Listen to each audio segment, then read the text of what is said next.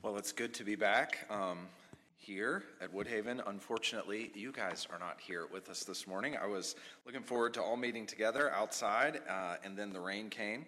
But I have no doubt that you can tell over the live stream how deeply tanned I am from a week at the lake in northern Michigan. So uh, now my whole family is embarrassed as they are watching this. Um, we had a wonderful time up north. Uh, this is actually my first time.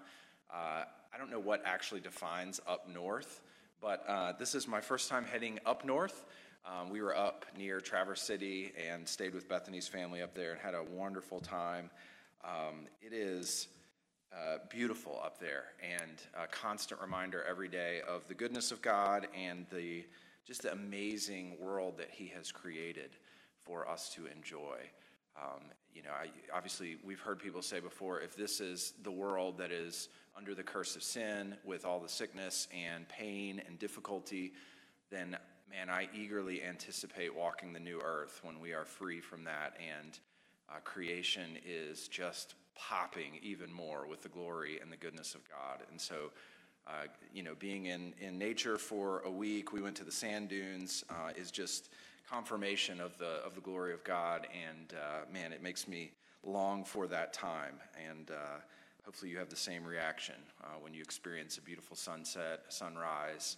Um, the beauty of a, a, lake up here in Michigan. It's all great. So, we had a good time. Glad to be back and uh, looking forward to opening God's Word with you this morning. Uh, you can open up to James chapter 2. We're going to finish what we started a couple of weeks ago. Thank you to Pastor Marcel for filling in last week and opening the Word. James chapter 2, verses 14 to 26. Um, some people have, over the years, called me a picky eater. Um, and I don't think that designation is wrong when they say that. But to defend myself, I will say that I am, with age, increasing the diversity of my palate in a good way and enjoying more and more different types of food. But since I'm a tad bit picky, there have been times over the years where Bethany will try a new recipe and inevitably she will ask me if I like it. Well, of course, when your wife asks you if you like something that she's made, then you reply, yes always in the affirmative. But then she knows to follow up that question with the real question that gets to the heart of the issue Will you eat it if I make it again? That's the rub of the whole thing, right? I mean, I can say, I can verbalize all I want, my appreciation for this new recipe. I can talk about how good it is I can say all the right things, but if I truly enjoy it and truly delight in the new recipe and what she's made, then I will want that to be made again. I will want it to be on the menu sometime in the coming week, and I will look forward to it. And when it's on the menu and placed in front of me, I will actually eat it. The eating either proves or disproves my words, right? It's easy to say that I like it. It doesn't take any effort, it doesn't take any true delight to verbalize my appreciation for it. But what do I do and how do I actually respond when the possibility of eating this again becomes reality? And I think you can see the parallel with what we're talking about in James chapter 2. We started studying this passage, a key passage in the New Testament, and maybe the uh, most discussed passage in the book of James. But we started this two weeks ago, uh, James 2 14 to 26. And it's really all about the relationship between our faith and our actions and our works. There are people who will verbalize their love for the Lord, they'll say it, um, they'll speak about their faith in God and in His Word. But when the opportunity comes to obey Him, and when the chance to act on what they say is placed before them, they won't do it. They don't follow through. And it proves that their words are just that they're nice sounding words. They're not genuinely interested in acting because their faith at the core isn't real. It's not true faith. And that's the type of faith that is James's concern in this passage. It's a faith that speaks but doesn't act. And he doesn't want us to be deceived into this fake faith, this useless, worthless, dead faith. And so he addresses this issue in James 2 14 to 26. So we started looking at this two weeks ago, and we're looking at four ways to have a faith that won't save. Four ways to have a faith that won't save. And we looked at the first three of these two weeks ago, and we'll spend the entire time this week looking at the last one. So the first one of these ways to have a faith that won't save is found in verses 14 to 17. And it's to pronounce nice things, to say nice things without acting on them. Look at verse 14. What good is it? What use is it, my brothers, if someone says he has faith but does not have works? Can that faith, that particular kind of faith, save him? And this is the problem. This is kind of a, a summary of the whole passage. This is the issue that James is going after here. People who say they have faith, they say spiritual things, they say all the right things, but they're not living out their faith. And he gives us an illustration of this in verses 15 and 16. If a brother or sister is poorly clothed, this is someone in the church, a brother or sister, and lacking in daily food, and one of you says to them, Go in peace, be warmed and filled without giving them the things needed for the body, what good is that? They could say all the right words, they can speak spiritual things, they can even say, I hope God meets your need. But ultimately, if you don't act on it, then it demonstrates that your faith is not genuine and is not real. And that's what he describes in verse 17. So also, faith by itself, if it does not have works, is dead. so that's the first way to have a faith that won't say. You can say nice things without acting on them. The second one is in verse 18, and this is to partition off faith from works, to make a divide between these two. Verse 18. But someone, this opponent that he's dealing with throughout this section, we'll meet this opponent again today. But someone will say, You have faith, and I have works. Right? So he, James imagines here that this opponent is pushing back against what he's saying about how he's bringing faith and works together. And this opponent is saying essentially that God gives some people faith and some people works. And both are legitimate ways to have salvation, to approach God. This is the heart of the way we talk about faith and works, right? They're not the same thing, and you have to keep that in mind. They're not flattened out together and the same thing, but they are inseparable. And that's what James continues to show in verse 18. Show me your faith. He challenges this opponent. Show me your faith apart from your works, and I will show you my faith by my works. We can't collapse faith and works into the same thing. We can't say that our only work is to believe in Christ. And that's it. We just believe him, and that is our work. It's not, they're not the same thing, but we also can't split faith away from works and think that we can somehow have a living faith that doesn't act. James here says he can show you his faith by his works. He demonstrates his faith by the works that he possesses. It's a living and an active faith. That brings us to our third way to have a faith that won't save, and this is found in verse 19. He says, You believe that God is one, you do well. Even the demons believe and shudder. And so, here, what he's saying in verse 19 is that you profess the right theology like the demons do. So, you have the right theology, you think the right things about God. This is always a temptation for us.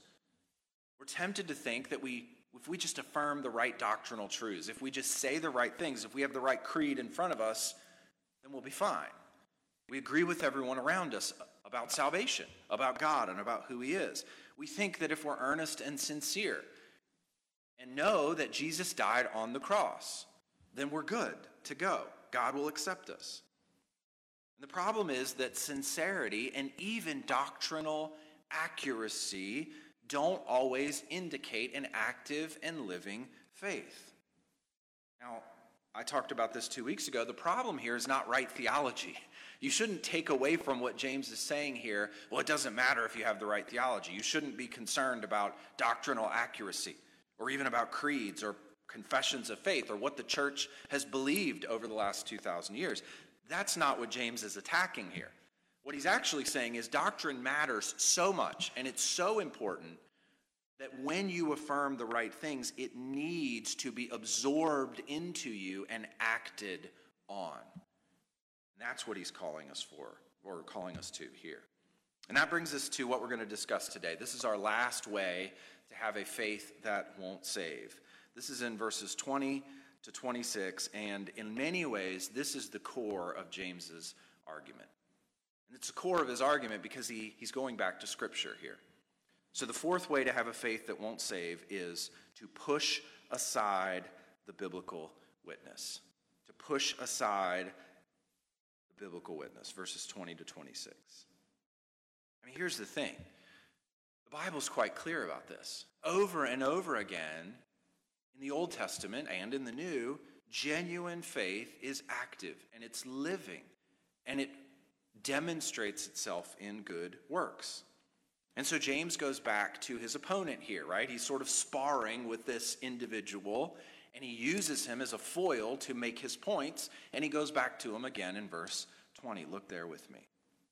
Do you want to be shown, you foolish person, that faith apart from works is useless? So James is basically saying, look, do you need evidence for this? I've tried to prove my point to you, but do you want actual biblical evidence for what I've been saying about faith and works. I mean, that's why he says, Do you want to be shown? You want it to be demonstrated to you. And he calls his opponent here a foolish person, which kind of sounds harsh, maybe because of what he's going to talk about in chapter 3 regarding the tongue. But what he's saying here is this person is useless in many ways. They're hard hearted they won't receive the instruction that the Bible gives regarding faith and works. And so James is going to go back, and this hard hearted person, he's going to show them and demonstrate from the scriptures the reality of what he's been saying about faith and works. So he starts to do that in verse 21. Look there with me. Look at the question James poses Was not Abraham, our father, justified by works when he offered up his son Isaac on the altar. Now, clearly, you know the character here, Abraham. If you read the Old Testament, you know that Abraham was a monumental figure in, in the Old Testament storyline. History of the Jewish people. I mean, he's a monumental figure in the history of the entire world. He is significant. And so James is going to go back to Abraham to demonstrate or show the reality of his teaching because Abraham is so significant. He's such an authoritative person in the Old Testament. It's interesting here because this is not the only time Abraham is used in the New Testament to prove teaching on faith and works. The Apostle Paul goes back to Abraham as well in Romans chapter 3, Romans chapter 4, and he uses Abraham as well for evidence of what he's teaching regarding faith and works. But what, what I want you to notice here in verse 21 is the particular event in the life of Abraham that James goes back to. I mean, look there again. Was not Abraham our father justified by works? And so that language, justified by works, we have trouble with that because the Protestant Reformation and biblical teaching, our doctrinal statement tells us we are justified by faith, right? And so this is troubling language to us but notice the event in Abraham's life that James is going back to.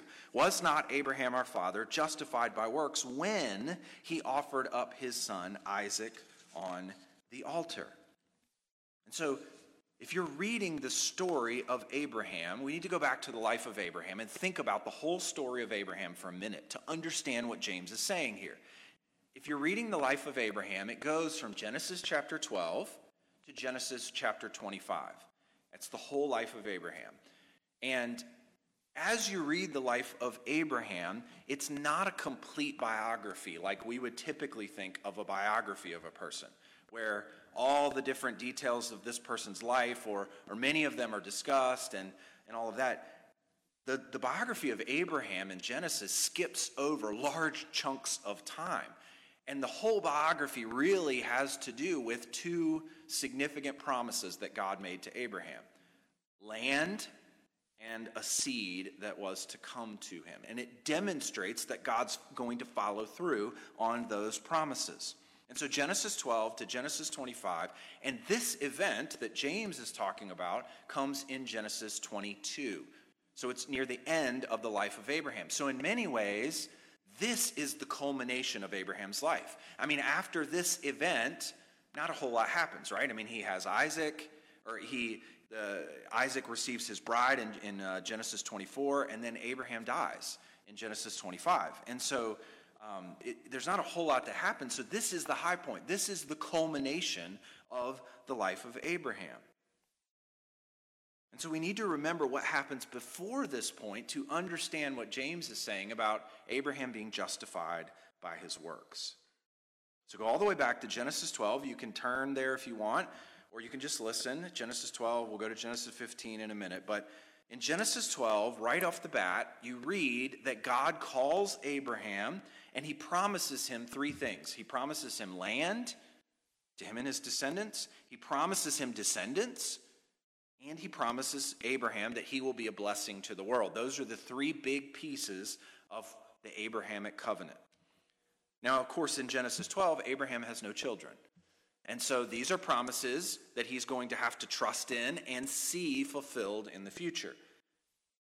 Then, a few chapters later, in Genesis 15, God comes to Abraham again, and I'm going to read you what God says to him in Genesis 15 verses 1 to 6. Again, you can turn there if you want, or you can just listen, or you can look at it on the screen. After these things, the word of the Lord came to Abram in a vision Fear not, Abram, I am your shield. Your reward shall be very great. But Abram said, O Lord God, what will you give me? For I continue childless, and the heir of my house is Eliezer of Damascus. And Abram said, Behold, you have given me no offspring, and a member of my household will be my heir. And behold, the word of the Lord came to him This man shall not be your heir, your very own son shall be your heir. He brought him outside and said, Look toward heaven and number the stars, if you are able to number them. Then he said to him, So shall your offspring be. And then this is the key verse in Genesis 15. Listen to the verse 6. And he, Abram, believed the Lord, and he counted it to him as righteousness. At that moment, he didn't see the realization of the promise, but he trusted God, and God reckoned or counted that as righteousness. And so in Genesis 15 and Genesis 17, God makes a covenant with Abraham, but there's no child yet in Genesis 15. Years later, when Abram is 99 years old, in Genesis 17, God confirms his covenant that he's made with Abraham. And of course, at this point, Abraham has one son, but he tells him he's going to have another son by Sarah. And that will be the true son of promise and not Ishmael. And so Abraham was circumcised at 99 years old, Genesis 17, and then one year later, the son of promise comes. Isaac is born. Isaac is born in Genesis 21. Then in Genesis, as you're reading the story, Isaac is born in Genesis 21, and then immediately in the next chapter, abruptly, you get Genesis 22, and Genesis 22 tells this story that James is talking about. It's the story of God asking Abraham to offer his son, the son of promise, the son he loves, to God as a sacrifice. So, I mean, imagine the situation. I'm sure if you're a, a father or a, a mother too, a parent, you have thought about this situation. All these years, all these promises, all the waiting. And finally, this son by Sarah is born, this beloved son. Abraham has had to trust these promises, even though it's crazy that an older couple like this would have a son. Finally, he's born, and he in the story, almost immediately, God asks him to sacrifice him. Listen to Genesis 22, verses 1 and 2. After these things, God tested Abraham and said to him, Abraham, and he said, Here I am. He said, God said, Take your son, your only son Isaac, whom you love, and go to the land of Moriah and offer him there as a burnt offering on one of the mountains of which I shall tell you. Abraham here obeys God without question. It's unbelievable in the story as you're reading it. The faith and the trust that he demonstrates in God. And he knows that God will provide exactly what he needs. In fact, the, the book of Hebrews talks about Abraham's faith here. Listen to Hebrews 11, verses 17 to 19. By faith, Abraham, when he was tested, offered up Isaac, and he who had received the promises was in the act of offering up his only son, of whom it was said, Through Isaac shall your offspring be named. He considered that God was able even to raise him from the dead, from which, figuratively speaking, he did receive him back. And now, listen to God's words to Abraham in Genesis 22 verses 12 to 18. This is right as Abraham is offering up Isaac. He said, Do not lay your hand on the boy or do anything to him, for now, now I know that you fear God, seeing you have not withheld your son, your only son, from me. And Abraham lifted up his eyes and looked, and behold, behind him was a ram caught in a thicket by his horns. And Abraham went and took the ram and offered it up as a burnt offering instead of his son. So Abraham called the name of that place, The Lord will provide, as it is said to this day, On the mount of the Lord it shall be provided. Side note, I cannot read this without mentioning this. Interestingly enough, do you know where the land of Moriah is? It's Jerusalem, what would later become Jerusalem. On a mountain outside of Jerusalem, Abraham was going to offer his son and God provided a ram. It's amazing. It continues in, in Genesis 12 or 22. And the angel of the Lord called to Abraham a second time from heaven and said, By myself I have sworn, declares the Lord. Because you have done this and have not withheld your son, your only son, I will surely bless you, and I will surely multiply your offspring as the stars of heaven and as the sand that is on the seashore. And your offspring shall possess the gate of his enemies, and in your offspring shall all the nations of the earth be blessed, because you have obeyed my voice. Affirming, reiterating here the promises that God made to him in Genesis 12 and Genesis 15 when he made a covenant with him in Genesis 17. So now, all of that story of Abraham helps us to make much more sense of what James says here in James chapter 2 and verse 21. Abraham did not earn God's favor by his obedience to him, right? I mean, that's not what happens in the story. That's not how it unfolds. It wasn't that Abraham's good outweighed his bad. It wasn't that he had enough credit to his account and that he acted rightly and God was suddenly pleased with him. What happens in the story of Abraham and what James is drawing our attention to when he uses this language here is that his obedience to God in Genesis 22 vindicated God's declaration of his righteousness in Genesis 15. So in Genesis 15, God says he is righteous. He credits to him his righteousness, but Abraham's not actually righteous at that point. He's trusting God, he's believing in him, and God accounts his faith as righteousness, but he's not actually righteous at that point. And so verse James 2, 22 and 23 explain verse 21 to us, right? Now James goes into explanation mode after asking this question. Verse 22. You see that faith was active along with his works, and faith was completed by his works. And the scripture was fulfilled, the scripture we've been talking about that says Abraham believed God and it was counted to him as righteousness, and he was called a friend of God. So here in verses 22 and 23, James gives us three ways. He describes the relationship between faith and works in three ways. I just read them. Let me go back through them with you. He says, first of all, that faith was active alongside his works. Verse 22. You see that faith was active along with his works. Faith, his or let's say it this way, his works flowed from his faith, and they were the natural result of it. He believes God in Genesis 15, and because that faith was real, it acted in Genesis 22. He trusted God, and so he did what God said in Genesis 22. And that's true throughout his life, all the intervening years. He trusts God, gives proof of his faith, and the offering of Isaac was the culmination of that. And that's why he said he tested that God tested Abraham. This was the high point. This was the ultimate test of his faith. The second thing that James says in verse 22 is his faith was completed by his works. Faith without works, you could say, is incomplete. It's not real, it's not genuine. Faith finds its intended goal or its culmination in its working out in actions. Faith lends itself, leads toward actions. I love the way Paul puts this in Galatians 5 and verse 6.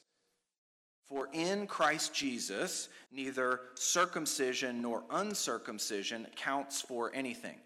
Right? And this is the point that Paul's making in Romans. You're not saved because you're circumcised and you work for that salvation. That's not how it happens.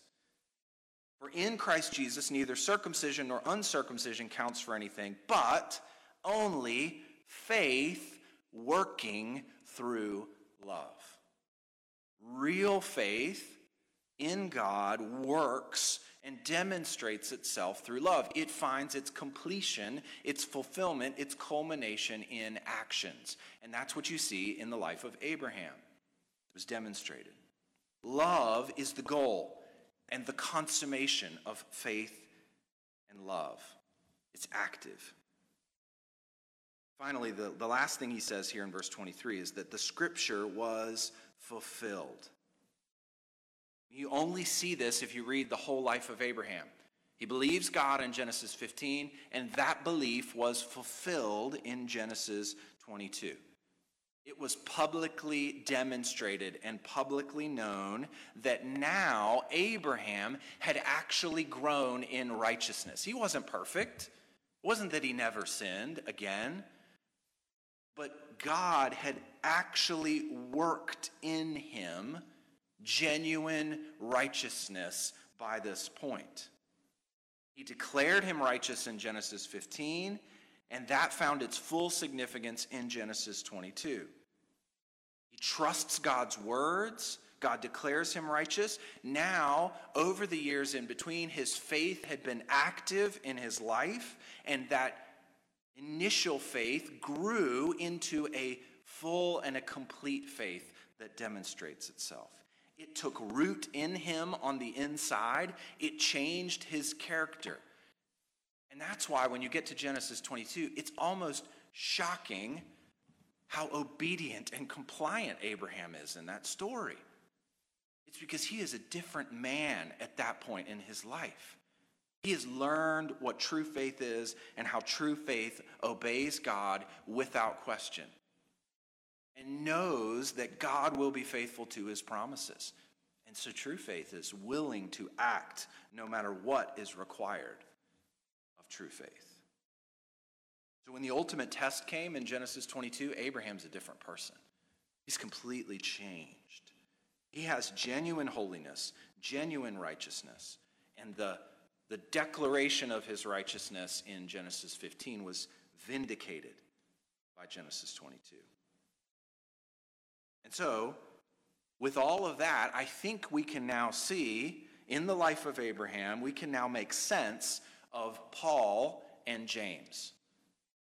Let me remind you of these two verses. James 2, verse 24, you can read this right here. You see that a person is justified by works and not by faith alone. And then Paul in Romans 3:28, for we hold that one is justified by faith apart from works of the law.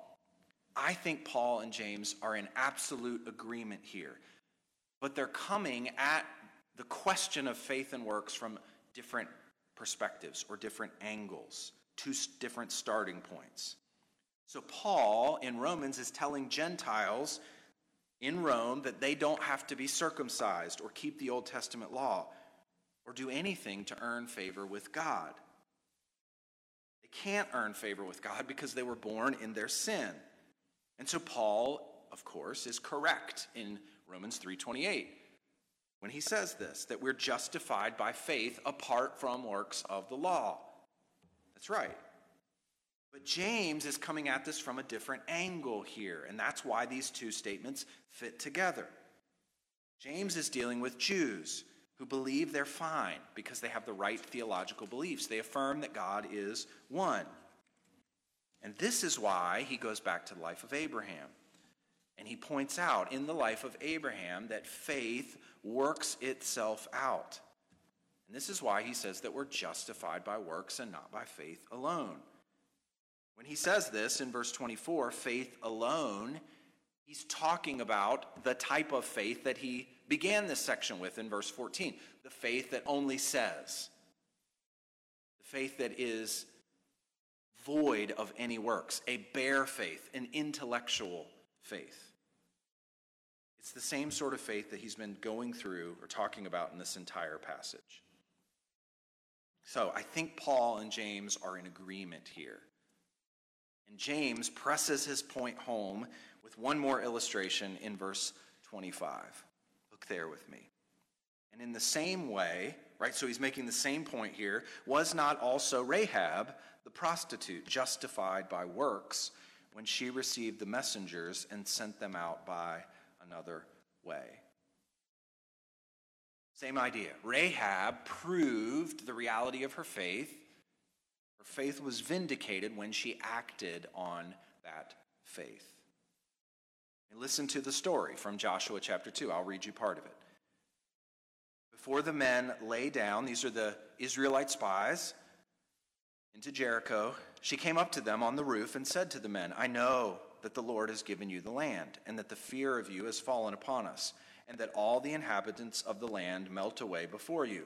For we have heard how the Lord dried up the water of the Red Sea before you when you came out of Egypt, and what you did to the two kings of the Amorites who were beyond the Jordan, to Sihon and Og, whom you devoted to destruction.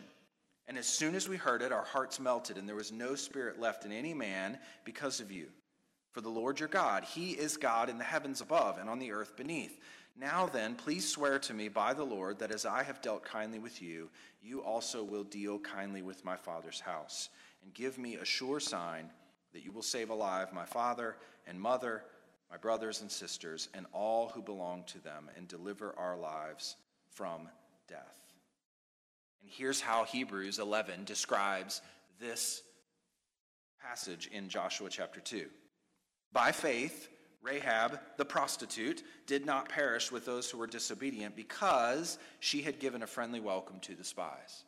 It's by faith, and you can hear her declaration of faith here, right? She recounts what God had done. She verbally affirms it, and when she verbally affirms it, it leads her to act. She genuinely believed that God was the creator God, the Almighty God, and He would crush them and so, because she genuinely believed that, she acted on it and she hid the spies.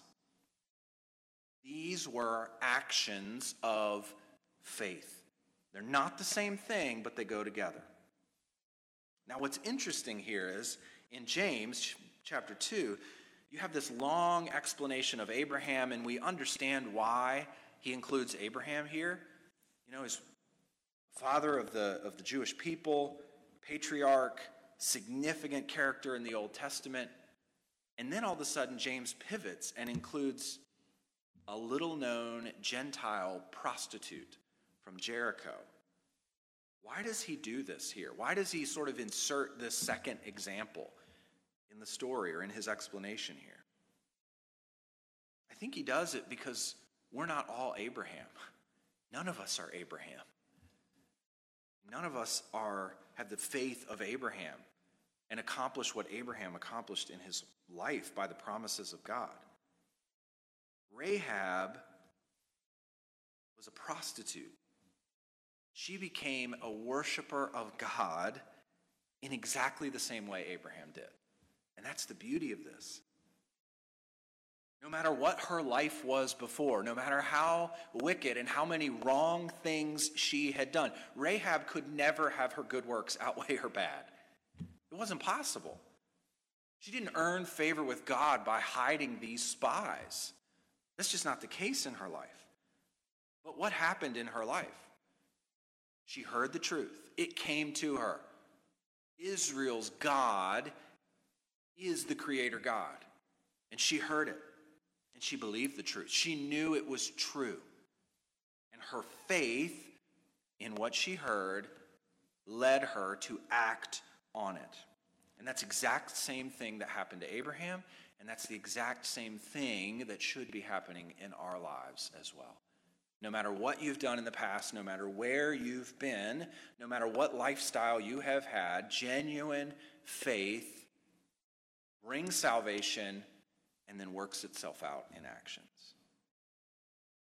So now James summarizes the whole thing in verse 26. For as the body apart from the spirit is dead, so also faith apart from works is dead. It's the same point he's been making the whole time. So let me try to summarize this, bring it all together. I was helped immensely in this by one author, uh, Daniel Doriani, uh, has a commentary on James, and he had a really helpful way of distinguishing between the different views of faith and works and the relationship between them.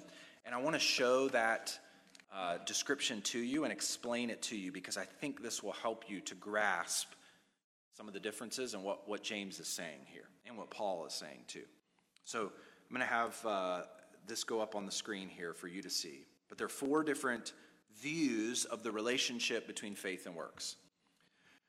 The first way you can see here is that some people think, and I would say this is probably the majority of people in the world, regardless of their religion. If you do enough good works, that results in salvation. So there's works, and there's an arrow, and then there's salvation. Good works equal salvation. The second way here, I think, is also common, and I would say this would be the traditional Roman Catholic view of how you come to salvation. A lot of times Protestants will mischaracterize the Roman Catholic view and say it's by works. They'll think it's the first view. And that's not actually right. They do believe it's by faith, but it's faith in addition to works. You actually have to put on righteousness in order to be justified sometime later down the road. And so you can see here that it's faith, belief plus works equals leads to salvation The third view here, I think, is many, many Protestant Christians. And this would just be faith and then an arrow and then salvation. This view would say simple faith brings salvation and works may or may not follow. They're optional. If you just will believe for even a minute of your life, genuinely assent to the gospel, then you are saved, they would say. Salvation results. This is the faith I think that James is attacking here. It's a bare faith, it's an intellectual faith.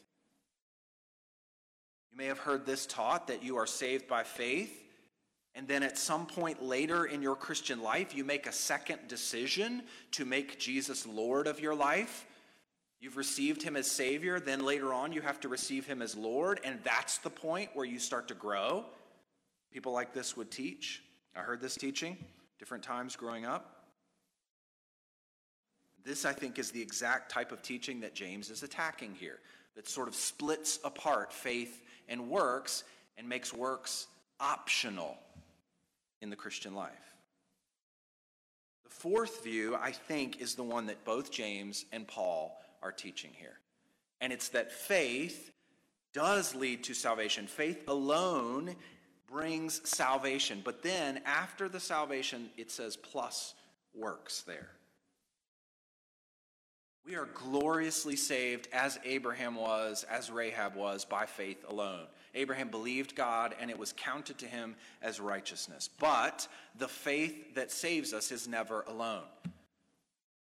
Always vindicates itself and shows itself by active change of life and active works. It is a working faith, an active faith. By definition, for it to be true, it will show itself in deeds of love and mercy and a change in character, a change in affections. And so here's what, what I would end this two part series on faith and works from James 2 with. I would say we need to, as we always do, adjust our lives to fit the biblical teaching. What we tend to do is go to the scriptures and try to adjust what the scriptures teach in order to fit how we're already living or our lives. Sometimes we do that without even realizing it. But I would say let this passage sit hard on you and reckon with what James is teaching here. Real faith is active, it's powerful, it's living. When God gives you new life, that new life demonstrates itself by the reality of good works. And so I would say, in, in closing on this, if you have any questions at all about this, if you want to talk about the relationship between faith and works, how this fits together, how this works itself out, I would love the chance to sit down and talk with you on that.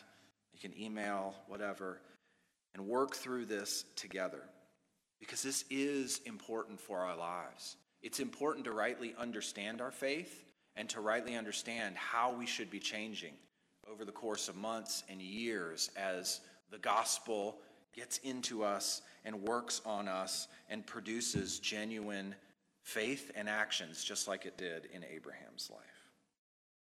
And so I hope this is helpful to you. I hope it's clarifying for you. If you have any questions at all, let's talk about it, all right? Let's pray. Father, we're so thankful for your word. We're so thankful for the scriptures. They are clear. We're not left to wander. You have given us everything we need for life and godliness. Yes, there are mysteries, there are things we don't know. There are areas that in our knowledge base that are unclear, but Lord, you have given us all we need for life and godliness, and we can absolutely trust you with our lives, just as Abraham did. So strengthen us even today. Strengthen us with the same faith that Abraham had to, to hear your promises and to to believe them, to just trust you, and then to act on that, Lord. When you call us to obedience by your word, in and week out, day in and day out, that we'll just trust you and, and obey. We're so thankful for our salvation. We're thankful for the grace that we have received completely undeserved. We are like Rahab the prostitute. We are unworthy of grace. We're like Abraham a pagan called out of his worldly lifestyle to receive these glorious promises. We're not worthy, and yet you are filled with goodness and grace. We're so thankful for that. Thank you for all you've done. Thank you for what you are doing in our midst. We love you. In Christ's name we pray.